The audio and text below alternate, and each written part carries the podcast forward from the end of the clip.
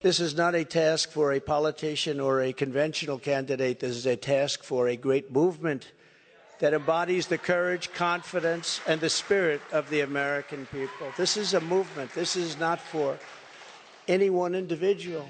This is a job for tens of millions of proud people working together from all across the land and from all walks of life, young and old, black and white, Hispanic and Asian, many of whom we have brought together for the very, very first time.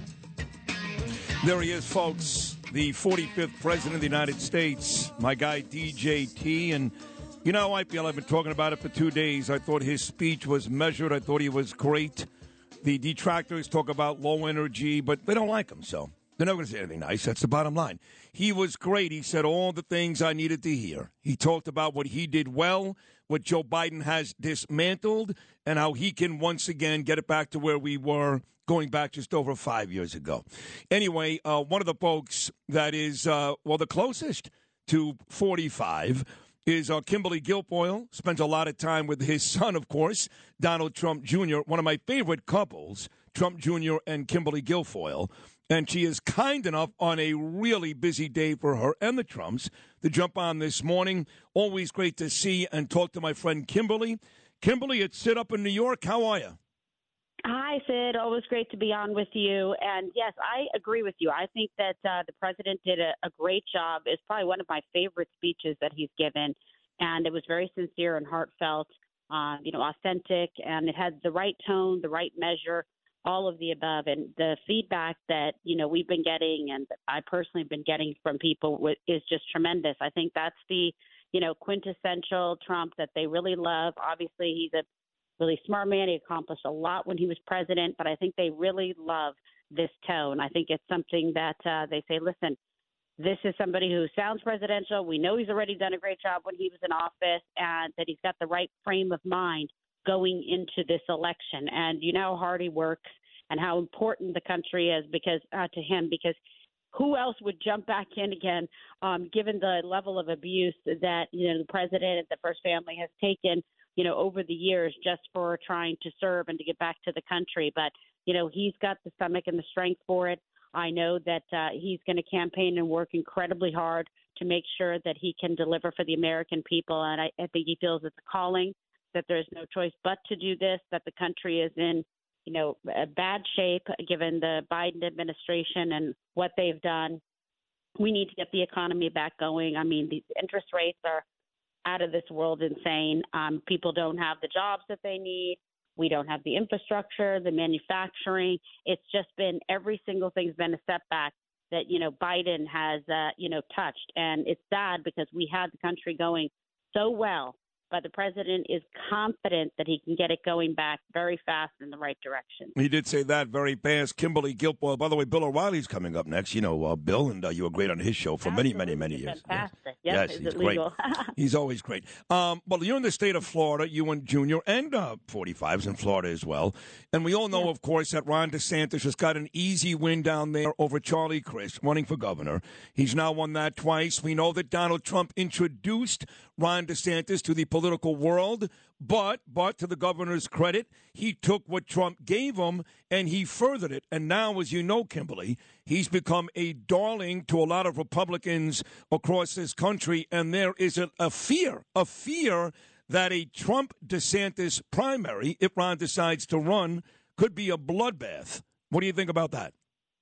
Um, you know, I think uh, Ron DeSantis has done a very good job as governor of Florida. You know, he's our governor here. I'm happy about him being in Florida and staying running the state of Florida. Okay, it's like as everybody I talk to says, listen, um, you know, we need him here doing that. I think he's got, uh, you know, political future, but this is President Trump's time to go in and do this and get the job done. I just don't think you can compare the level of you know support and enthusiasm I've been across the country with President Trump, and he's been doing these incredible rallies and the amount of people that show up. I mean, they turn up, they show up. And as you know, he did receive more votes than any sitting incumbent president when he ran, even more votes in 2020 than he did in 2016. And he counts on and intends to increase the number of people that he gets to come out and uh, vote for him. And I think that speech the other night is indicative, like I said, of the tone and the tenor and the focus that he has, and he's laser focused on getting this done. And I think you're going to see not only you know his ability to raise a tremendous amount of money, but he has such a huge following. People show up for him. You know, they stand in rain and lightning and all kinds of bad weather conditions, freezing cold, just to hear him speak at rallies. These are the people that show up and vote. Um, and he's got a huge base and a tremendous following, and he has a lot of you know politicians and people that he's helped get into office. A very good record there that are going to be um, strongly by his side as well. You know, I know you're around him quite a bit, obviously, again, uh, being with his son, Junior. And uh, I saw him once over the summer at a Lee Zeldin event at, um, was it uh, Long Beach, I guess, or whatever it was, Deal maybe, I don't know. And I saw you a couple of weeks before that, Kimberly, with Junior at Steve Ladow's house at a Lee yes. Zeldin event. And uh, you and I both on stage that night and Junior talked about Lee Zeldin uh, saving the state of New York by beating Hochul, which he did a very good job of. He came close, and we also said, and then we saved the country. Right, yeah. right. Uh, then we saved the country with Donald Trump. This is months and months ago we were already talking about Donald Trump saving the country. So, if you had to guess, when do you think Donald Trump made the decision to run again? The day he lost to Biden, or just a couple of months ago? Um, I think that he's always been very passionate about it, you know, because he feels that there's more work to be done. Um, he feels that, you know, it, he did incredibly well in that election, that he should have won that election, and that this is just kind of the beginning of what he wants to get accomplished for the American people. I think he's always thought that he had to do it and had to get back in there to to run and to make sure that he is able to complete and do the great job for this country that he started out doing with incredible four years in the White House. You know, I spoke to you after Lee Zeldin lost, and again, you were out there uh, stumping for him as I was, and you were kind of shocked. You're like, how did he lose? And I felt the same way. How did he lose? But he did lose. And then I did tell you, Kimberly, that here in New York, a lot of Republicans actually found a way to blame 45 for Lee Zeldin's loss. A lot of people that you know and like, by the way, Kimberly. Now, I found that to be ridiculous. I've said that on the air time and time again, but it is a fact. I'm sure 45 has heard that too. What are all your thoughts that, that on that? Makes no sense to me. That's a that's my thoughts are that that's ridiculous. How, how where is the connection that shows that in any way President Trump is responsible for Lee Zeldin's loss?